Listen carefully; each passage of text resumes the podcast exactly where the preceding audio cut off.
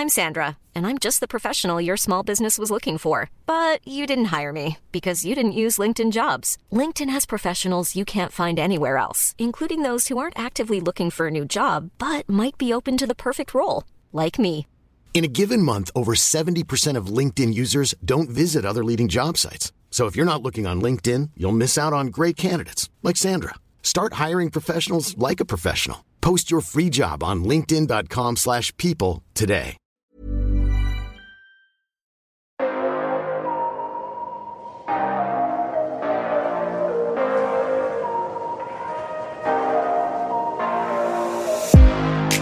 Guys, I'm here with the Hollywood Life podcast, and I'm also here with my co-anchor Ali Stagnita. Hey Ali. Hi, Bonnie. Thanks so much for that nice intro. Um, guys, I'm so excited for our guest today. And if you enjoy this podcast, make sure you subscribe, make sure you review us uh, because that's what keeps us coming back for more. Yes, definitely want you coming back for more. And um, we've got a guest who you are going to want to hear more and more about. And that is Amanda Litman, who's the co founder of Run for Something, which is um, an organization that uh, encourages progressive, uh, particularly young people, to run for political office. And we're going to let her tell you more about it. And so, welcome, Amanda. Hi, Bonnie. Hi, Ali. I'm so excited to be here. This is so much fun. Thank you. Well, we're, so we are excited to have you. And since, um, you know, we have told our audience about Run for Something, but it's been a while. And so I'd, I'd love it if before we kind of leap in, if you want to tell our listeners more about what for Run for Something is. I know you launched it after the 2016 um, election. You worked on the Hillary Clinton team. And uh, I think you already had your feet in the political waters before that. But what in what is Run for Something and what inspired you to do it? Yeah, so I have worked on campaigns my entire career. Um, I went to Northwestern for college and got started working for Barack Obama when I was a senior on his reelection 2012. Worked for him through election day, then for his nonprofit for a while, then for the Florida governor's race, then moved to New York where I now live to work for Hillary. About a week after that very, very sad election day, I got a Facebook message from somebody I went to college with. Hey, Amanda, um, I'm a public school teacher here in Chicago. If Trump can be president, seems like anybody can do this. I want to run for office because they keep cutting our budgets. What do I do? And I didn't have an answer for him because at the time, if you were young and if you were newly excited about politics and you wanted to do more than vote and more than volunteer, there was nowhere you could go that would answer your call. And that to me felt like a symptom of some really big problems in the Democratic Party and in our political process. So I reached out to a whole bunch of people with an idea. What if we started an organization that could be an entry point for people like my friend from college, for people who just wanted to do a little bit more? One of those folks became my co founder, this incredible operative named Ross Morales Rocketto. We wrote a plan, we built a website, and we launched Run for Something on Inauguration Day four years ago, thinking it would be really small. We'd get maybe 100 people who wanted to run for local office because who wants to do it? It's so hard. This is so crazy. Everyone's tried this before. As it turns out, a thousand people signed up in the first week. And as of today, we're up to more than 76,000 young people all across the country who've raised their hands and said, I want to run for something like school board or city council or state legislature. Now what? Um, so yeah, that's what we do is we help young people, mostly women and people of color, but folks from all kinds of backgrounds, run for things that are local, run for the first time. And in the last four years, we've helped more than 500 of them win. So it's pretty cool. Well, I want to give you, sorry, a, a giant congratulations because I did see in your newsletter this week that you have just elected the 500th person to a political office. So that is giant. Con- Big congrats. Thank you. Ellie. Yeah, well, my question was um, just how, you know, what do you do for these people once they reach out and say, and now what? What what does run for something kind of offer them? So if you sign up on our website at runforwhat.net to tell us you're interested in running, um, you will then get invited to a conference call. On that call, which we do every week, we talk through the basics of running for office, what to expect, the kind of questions everyone has, and how we can help. You'll then have a one on one with one of our volunteers. And these volunteers are screening for, at this point, four key criteria.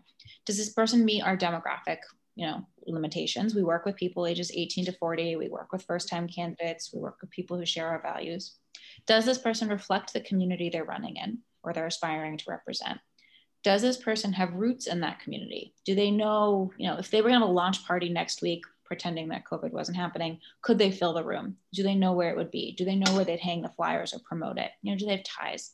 And is this person willing to work hard? Campaigns are really difficult and we want to make sure that folks go into it eyes wide open about what it's going to take.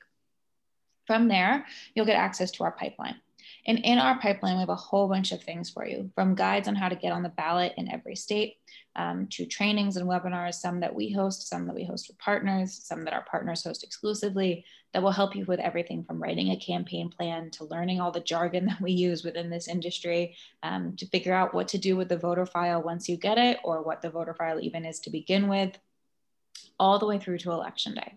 We have a network of about 500 folks across the country who want to help you, a candidate, for free. So you'll tell us, I need help with advertising. We've got Hollywood advertising execs who will get on the phone with you and help you out for free. You yeah. say, I need help with policy. We've got experts who work in the White House who will help you out. Then you can apply for our endorsement. Um, we have an application. We want to see your plan. We want to see your budget. We want to see how you're going to get from A to Z. And we want to know that you have like really put some thought into this. We have endorsed about 1,600 people who have applied, about maybe about 3,000 have applied, so about half. Um, and endorsements come with a whole bunch of deeper engagement. We have regional directors all across the country who will work one on one with you as an endorsed candidate. Maybe you need someone to get a state party to answer your email. Maybe you just need someone to tell you you're doing a good job. Maybe you need help figuring out a sticky problem that has come up in, a, in the media our regional directors will help you with whatever it is you need. They will also recommend you to partners for endorsements, for money, for volunteer effort. We'll recommend you to reporters. So basically, anytime you may have read a, a local candidate in a national outlet, it's because we've worked with them. And those are the folks that we track all the way through to election day. The other thing you get as an endorsed candidate is a connection to an alumni. You know, everyone we've endorsed in previous election cycles, pretty much everyone, agrees to help support the up and coming class. So the college student who ran in 2018 will mentor the college student running in 2020 or in 2021.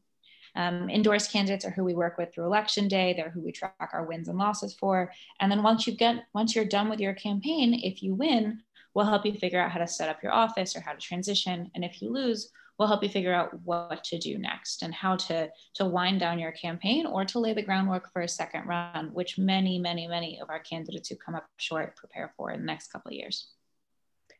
Wow, that is, it's a huge network that you have built just since 2016. And I mean, that's immense amount of help, immense amount of work you you must have put in and are still putting in. Um, and who are some of the the names that the audience might have heard of? I know Lina Hidalgo mm-hmm. is the very, at this point, really well known Harris County judge who basically runs the elections there and ran that very famous election. It's in Texas, and she had 24 hour voting and drive through voting. And now the Texas Republicans are trying to shut down all her fabulous ways of making it easier to vote. That's exactly right. Lina is the Harris County judge, which is like the county executive of where Houston is. Um, she's one of the most powerful women in Texas. And arguably one of the more powerful women in the country. You know, Harris County is the third largest county in America. Oh. Also worked with people like um, State Delegate Jennifer Carroll Foy in Virginia, who ran and won four years ago in a competitive primary after giving birth to twins, who she would visit in the NICU every night and campaign all day. She flipped a seat in the Virginia State House red to blue, um, went on to help ratify the Equal Rights Amendment and get health care for 400,000 Virginians. And now she's running for governor of Virginia. And if she wins in just a couple weeks, she'll be one of the, the first Black woman governor in America. You also might know State Representative Malcolm Kenyatta in Pennsylvania, who was the first openly gay person of color in the Pennsylvania state legislature. He's from Philadelphia, super charismatic. Um, he's on TV all the time. He's now running for United States Senate in Pennsylvania. Um, they're just a couple of these amazing young people who we've worked with who have made such a big difference in the last couple of years, not just in the political landscape, but in meaningfully making people's lives better. And it's been really cool to get to be a part of their journeys. Do you work directly with them, Amanda? Like, will you go personally meet these people that you take on? Because it does seem like a handful of people that you're kind of hand picking. So, do you create these relationships yourself with them? Our team does. Our team does. We're working with, at any given point, right now, we're working with about 200 2021 candidates and an additional, we expect to add another 200 or so to that. Um, so I get to know a couple of them through my work at events and through the Run for Something podcast, but our team builds really strong relationships with hundreds of candidates a year. Um, and it's the coolest part is getting to really build out our, our network and our connections to them. Mm-hmm. And every time somebody new comes in and you take them under your wing, it's a it's building out your network. Now, just so our readers, or I should say our viewers, understand, um, you do not work. You decided to focus um, on races that are below the governorship of states. You're not running. So you're not helping people run for federal government Mm-mm. positions.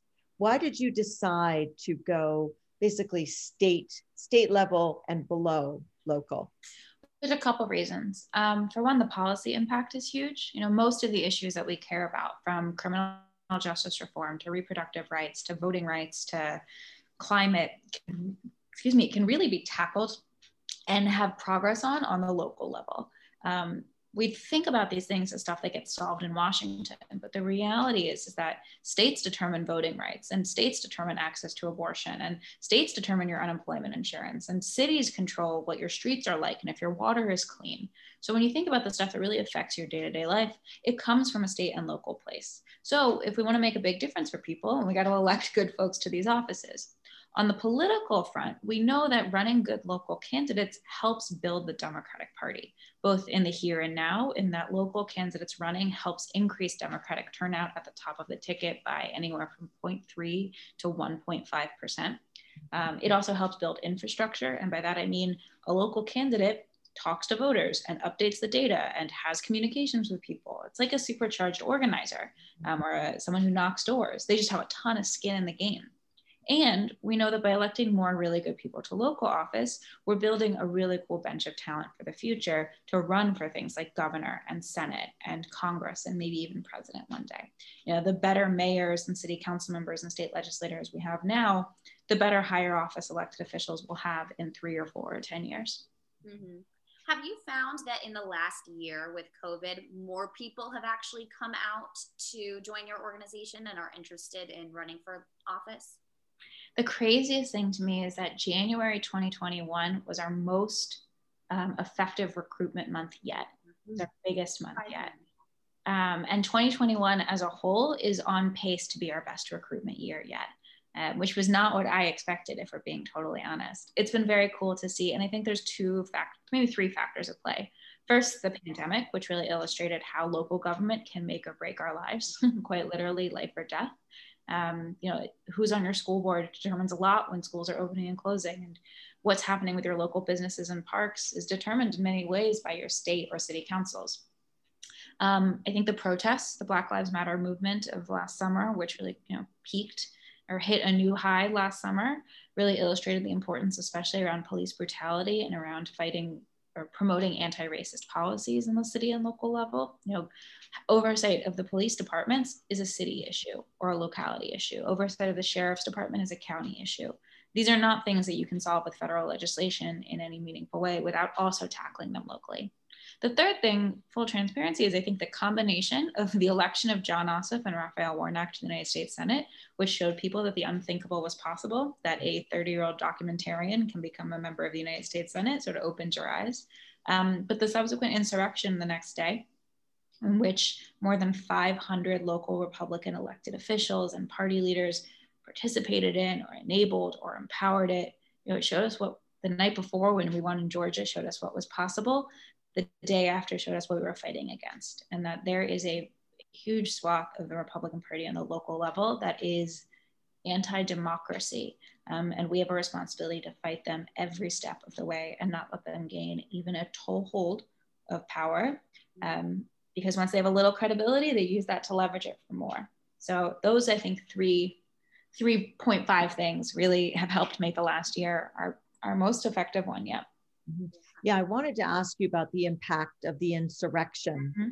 and now and like the the big lie, the insurrection, and now the whole spate of of voter suppression laws, which are state laws. Mm-hmm. They are they're not federal laws. And so how is that do you think it is the combination of those things that is continuing to push the interest in in progressive candidates? Like going i can't just you know i don't know do postcards or get on i, I don't know attend a protest. I got to do more.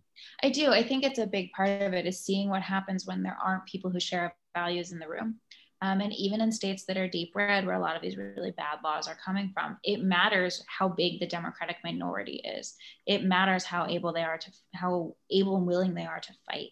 Um, it is, it's really horrifying to see. And I think for me, the thing that's the most frustrating is that we now, as a party, are spent having to bake it into our strategy that, you know, felons in Florida who should have their rights restored can't vote, or that Texans will have a really hard time without showing ID at the polls. You know, it is, it really sucks. It really, really sucks. And a lot of it could have mitigated, been mitigated by some different decision making 10 or 12 years ago.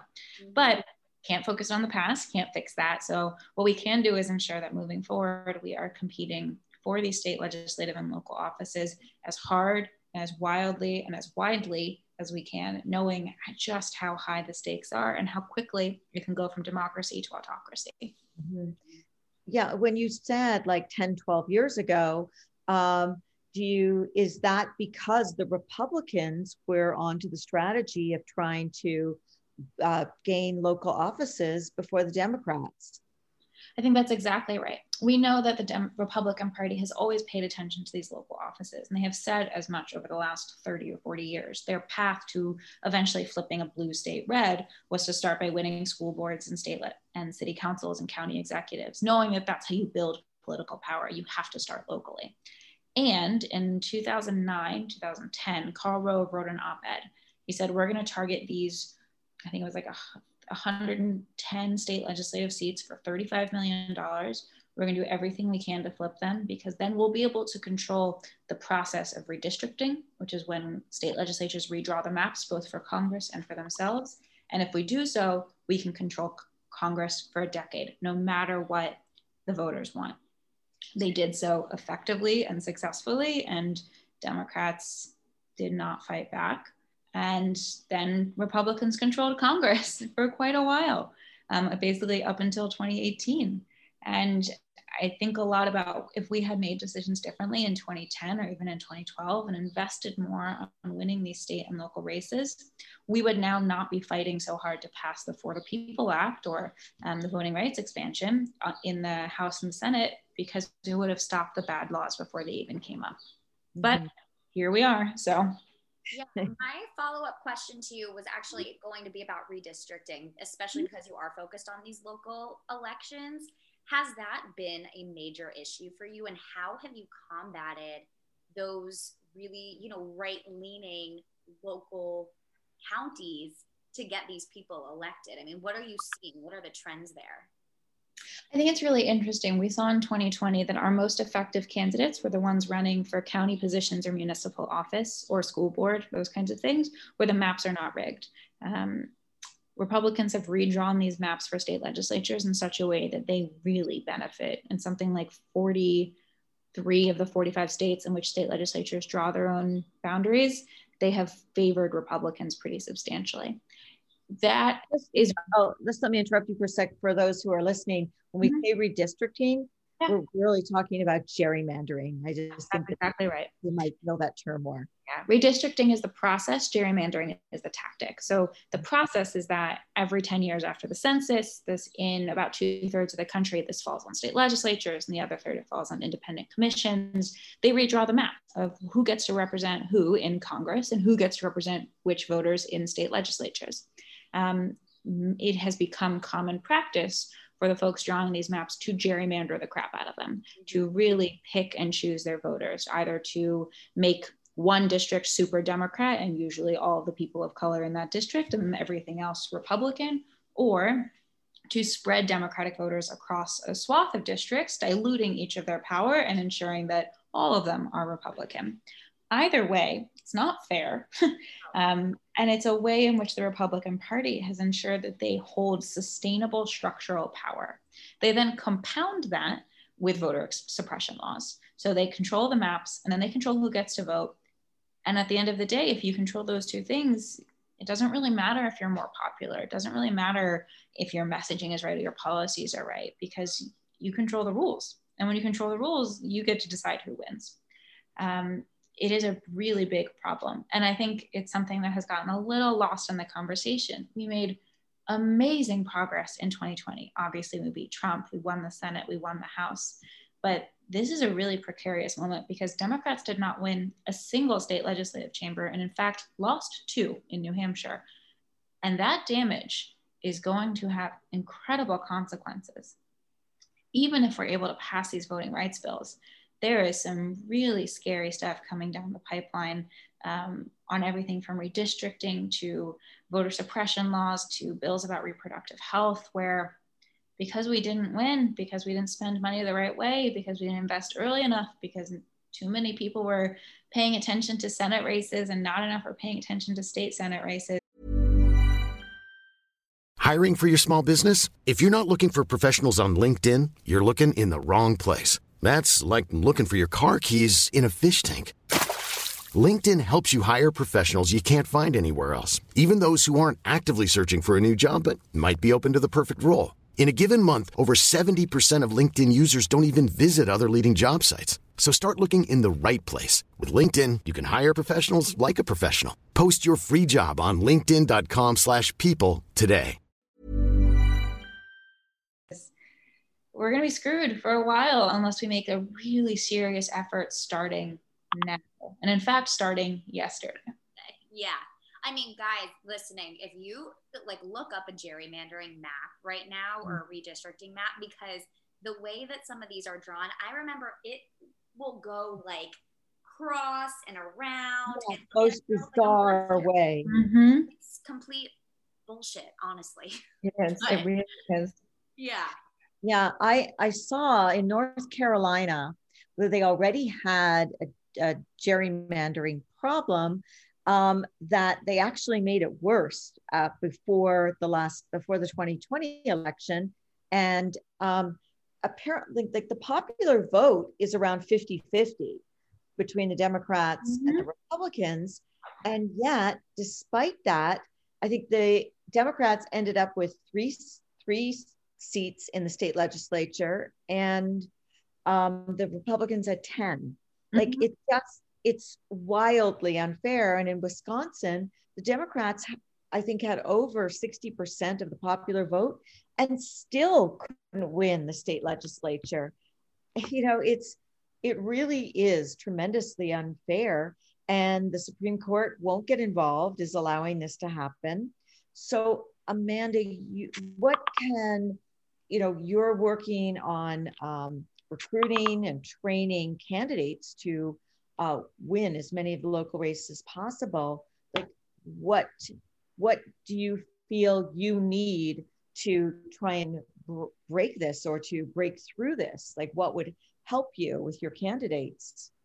Well, first, we're still always looking for people to run. So if you're listening to this, and if you're the kind of person to listen to this, you're definitely the kind of person we need in elected office.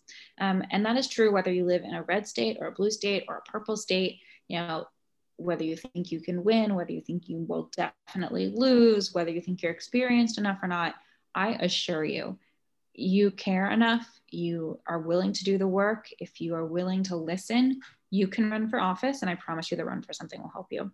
Um, so if you're interested in running for office, runforwhat.net is where to go. You can enter your address and we'll tell you what offices are on the ballot for you in 2021. You'll also then start getting emails and text messages from us about other ways we can help you. The other thing we really need is resources. And it seems a little crass to say that, but every dollar goes such a long way with the work we're doing, both in able to help recruit more candidates, you know, helps us run ads and make videos and tell the stories, but it also helps us support our current candidates and make sure that they have every resource they need. And especially for folks who are going to be running in 2022 or 2024, who really need the full 18 months to two years to try and flip these seats, every single dollar and every single way we can help them goes such a long way. And what makes, pardon? Just where your major contributions come from. Mm-hmm. Um, Run for Something is funded by more than 25,000 people, giving everything from $5 to $250,000. But it's the $5 ones that mean the most to me, if I'm being honest, because those are the folks who like, and I hear from them quite a bit. They're giving, you know, a little bit out of their unemployment check or a little bit out of their weekly allowance. And I, I am so grateful for that. It really does mean a lot to us. It, your candidates, like um, I, have heard you speak, you're a very optimistic person. We're in a, it, for progressives or even for anybody who considers himself a Democrat, and I think anyone who really cares about democracy mm-hmm. um, has to be very concerned about what has been going on with the Republican Party being willing to to refuse to to acknowledge that President Biden won and to you know they are making it a litmus test for their party to support Donald Trump's lie that he won and so you're you're looking at this landscape and the, the voter suppression laws but you've managed to get 500 people elected and some of them are in red places mm-hmm. what does like what makes that work being able to still get a candidate because I don't want anyone to come away discouraged that even if you are in a red area, that you actually really can't get elected. Like that's not true. You still can. So what makes that happen? How are you able to do that?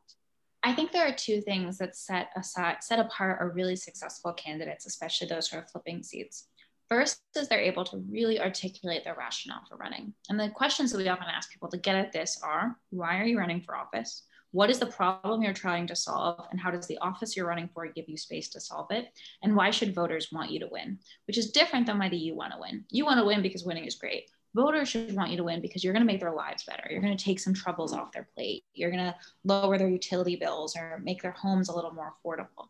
So when candidates can really, you know, pull together an answer to those questions, the rest of their campaign gets so much easier. There is a more clear path. They're making decisions not based on what do I believe, but how do I convey what I believe, which is a very different place to be in as a candidate.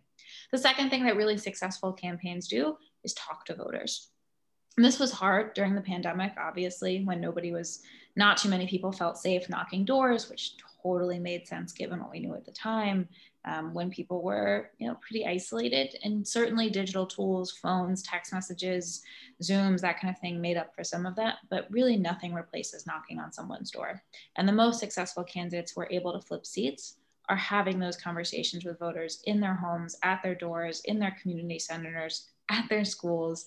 Um, building a relationship and earning trust and reminding folks who most of whom have never met a candidate running for office before. And I bet most of your listeners have never met someone running for office before and asking for their vote personally. It's a really big deal, actually, and it's kind of cool, and people remember it. Um, that you as a candidate cared enough to show up and ask and try and earn their vote. Um, so the really successful candidates are the ones who do that and put in the time and there's no shortcuts. And i won't pretend it's hard. I won't pretend it's or it's i won't pretend it's not hard rather. And it's certainly not glamorous. It doesn't make a ton of money. You're not going to make the headlines most days. But the the way i've heard this best phrased on the run for something podcast where i talk to our alumni and candidates i talked to state senator sarah mcbride in delaware who's the first trans state senator in the country. Um, she's amazing. And one of the things sarah said was that if you want to fall in love with your community, run for office. And I think that's just really beautiful. If you want to like love the place you live, run for office.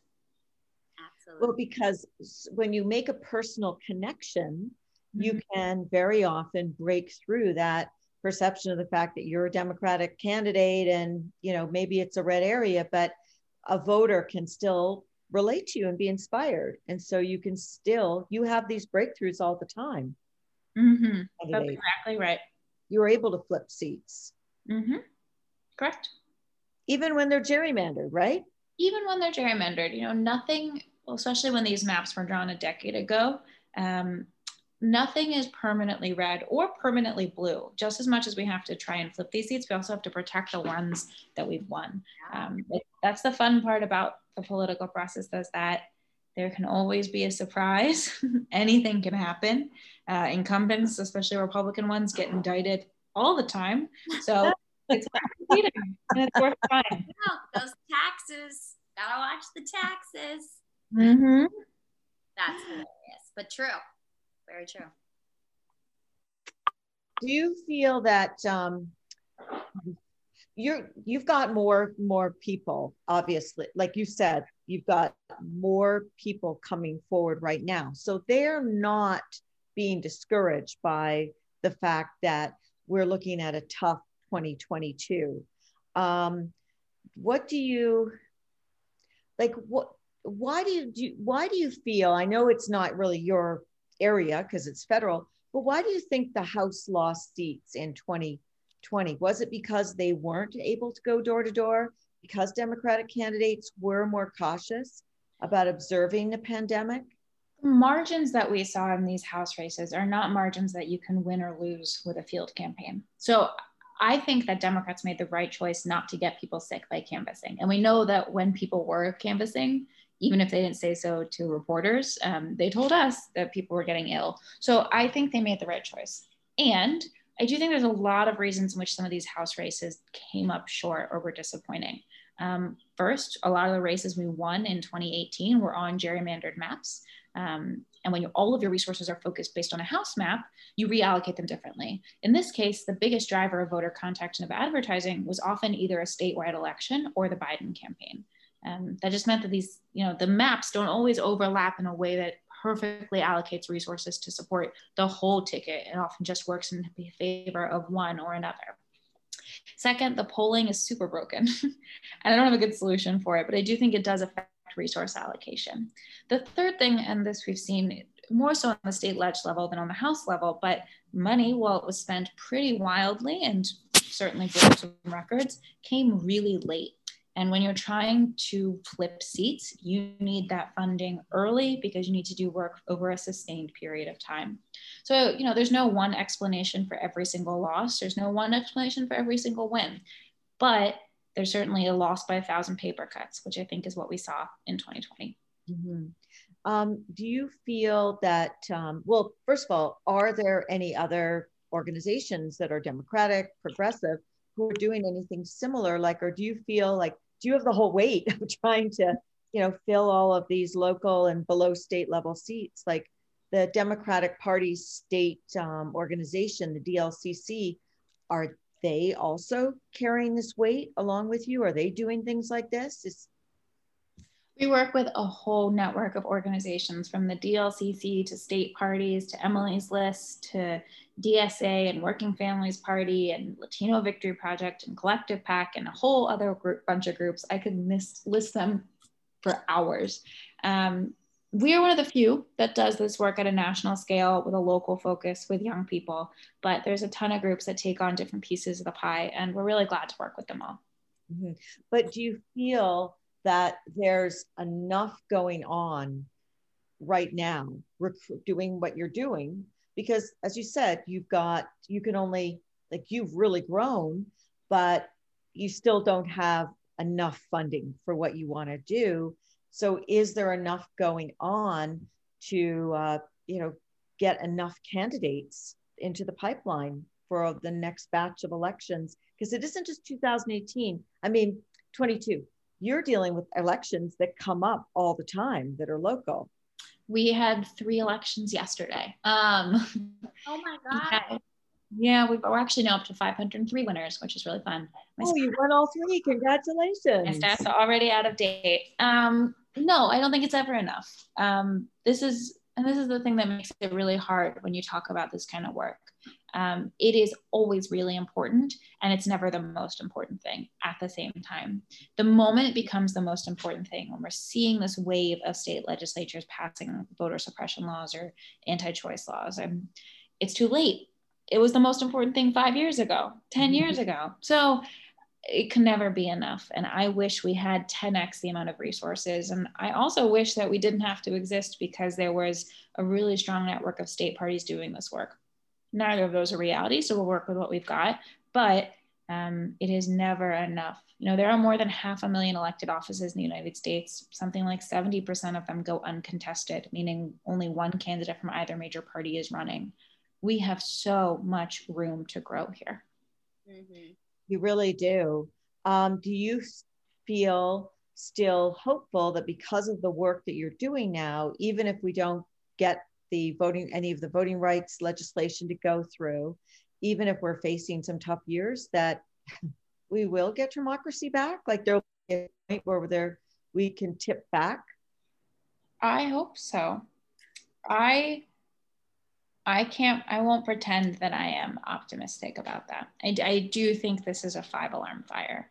And I look, it's, it would be very easy for me to say we'll be okay, but we won't, we won't be okay. And I, not to scare anyone, but I think it's worth hammering home. This is a five alarm fire for democracy. In the same way that Trump was was a four and a half to five alarm fire for democracy. This is it. This is the final place where they wage warfare it is so scary and so hard and it feels like we are pushing a rock up a mountain only to have already pushed this rock up the mountain for the last four years yeah and you can't stop because what they are counting on is that we are tired what they are counting on is that we are tapped out of money tapped out of enthusiasm think the job's over and that is a little bit what happened in 2008 barack obama won and most democrats said cool got a democratic president i'm out that's a really good way to then lose two years later and set ourselves up for a decade and possibly a generation out of power.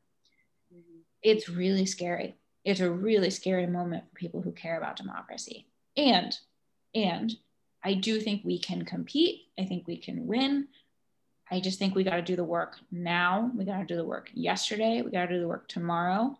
Um, and if we let up for even a minute, they will swoop in and we will be screwed why aren't they tired? I've heard so many times um, from friends who were very involved in the 2020 election and were donating a lot of money, like as much as they could, and were out, you know, doing phone calls and texts. I mean, they were doing what they could.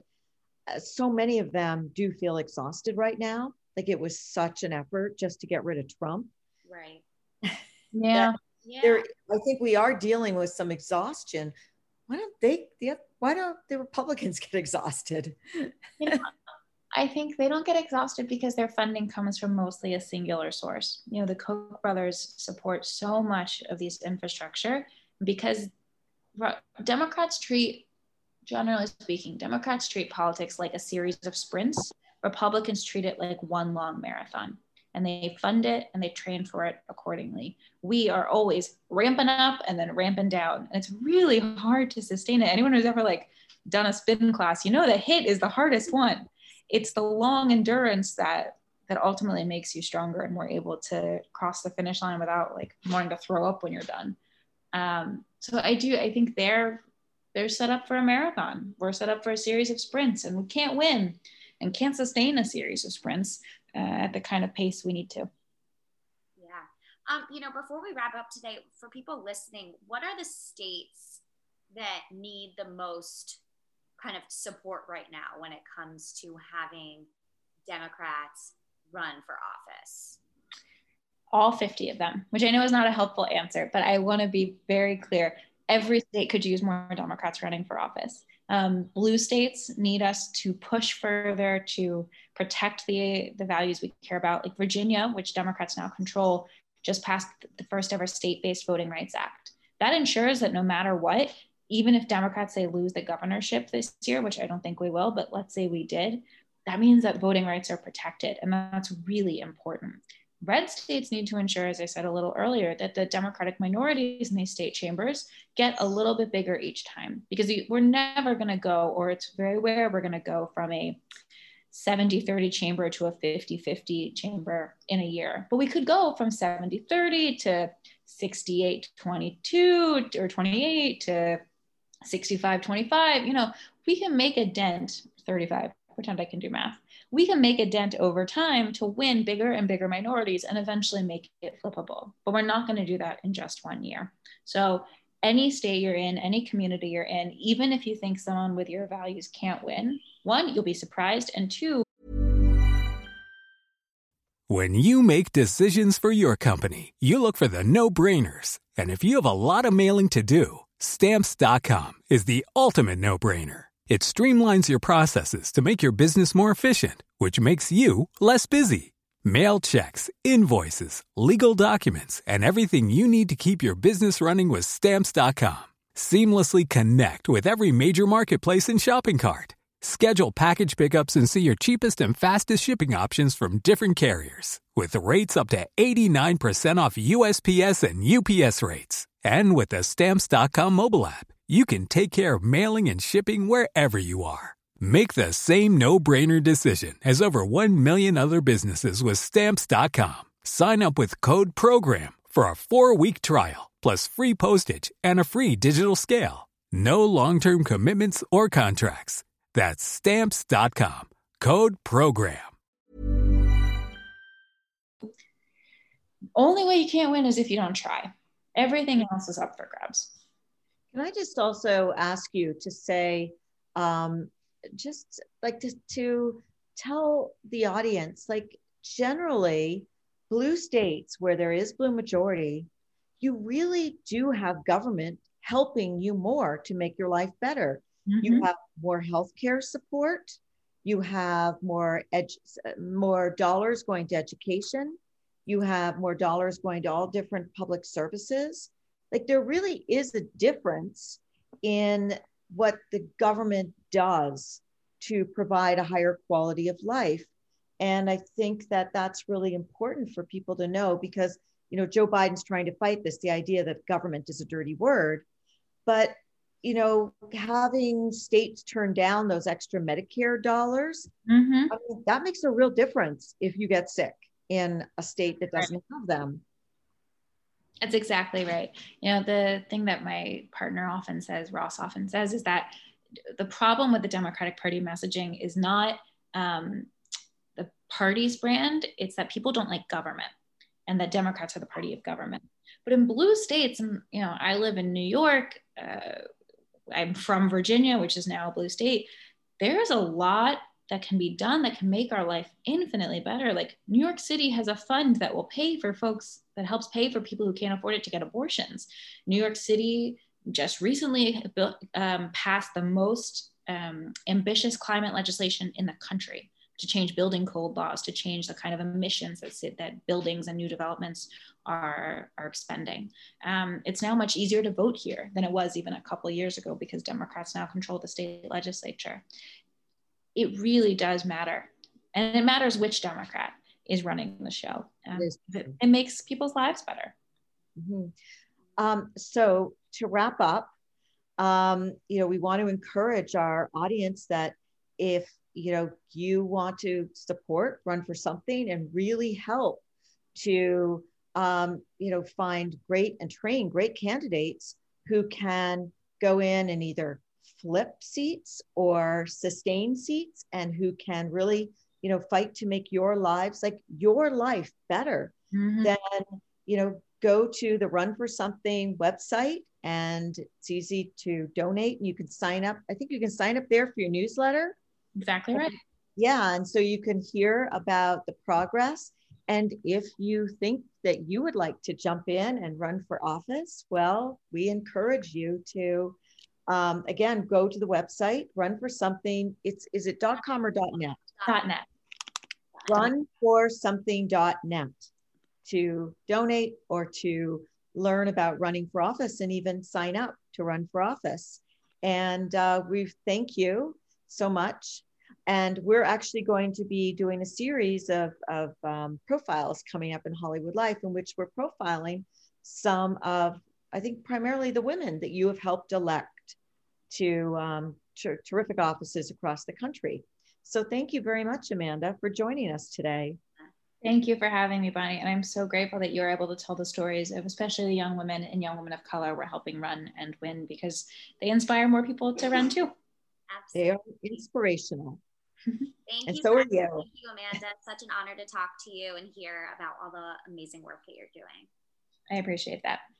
All right, Thank then. you. Bye. Thank you. Bye.